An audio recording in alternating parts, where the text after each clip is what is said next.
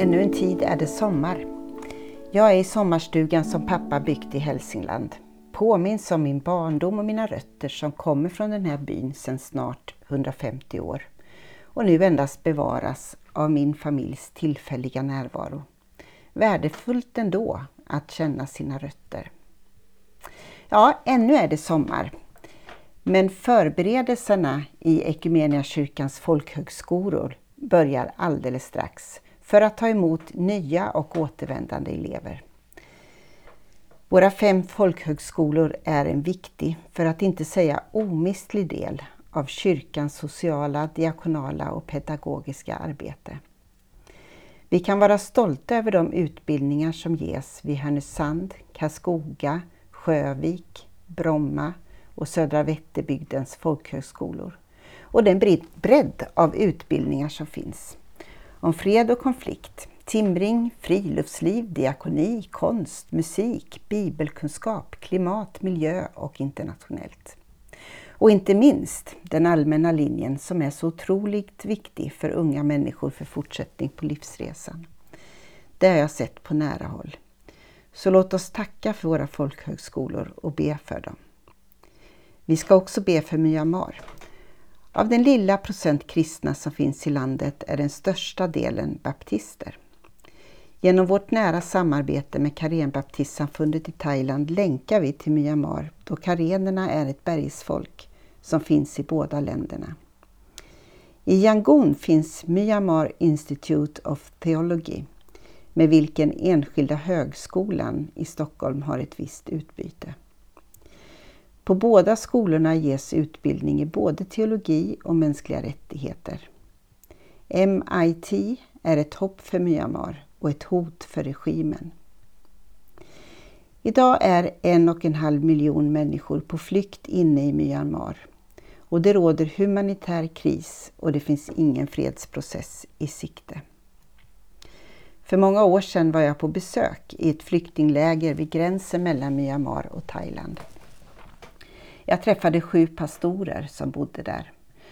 På frågan om den största utmaningen och svårigheten svarar de samstämmigt att det är att unga människor saknar framtidshopp. Det fanns grundskolor men inga utbildningar och få möjligheter att ta sig vidare för utbildning på annan plats. Mitt i flyktingbyn fanns ett hus med en liten trädgård. I trädgården satt en skylt där det stod ekologisk odling. När jag såg den drog jag på munnen, för vad fanns för andra möjligheter i byn, tänkte jag. En liten småskalig odling som ändå förmedlade något viktigt för framtiden, trots allt. Så i kunskap om hur viktigt det är att stötta unga människor i utbildning och socialt samspel ber vi för våra folkhögskolor. Och vi ber för Myanmar och vill tro det omöjliga möjligt, fred och rättvisa. Och vi ber för vår skapelse, att vi ska leva varsamt. Låt oss be.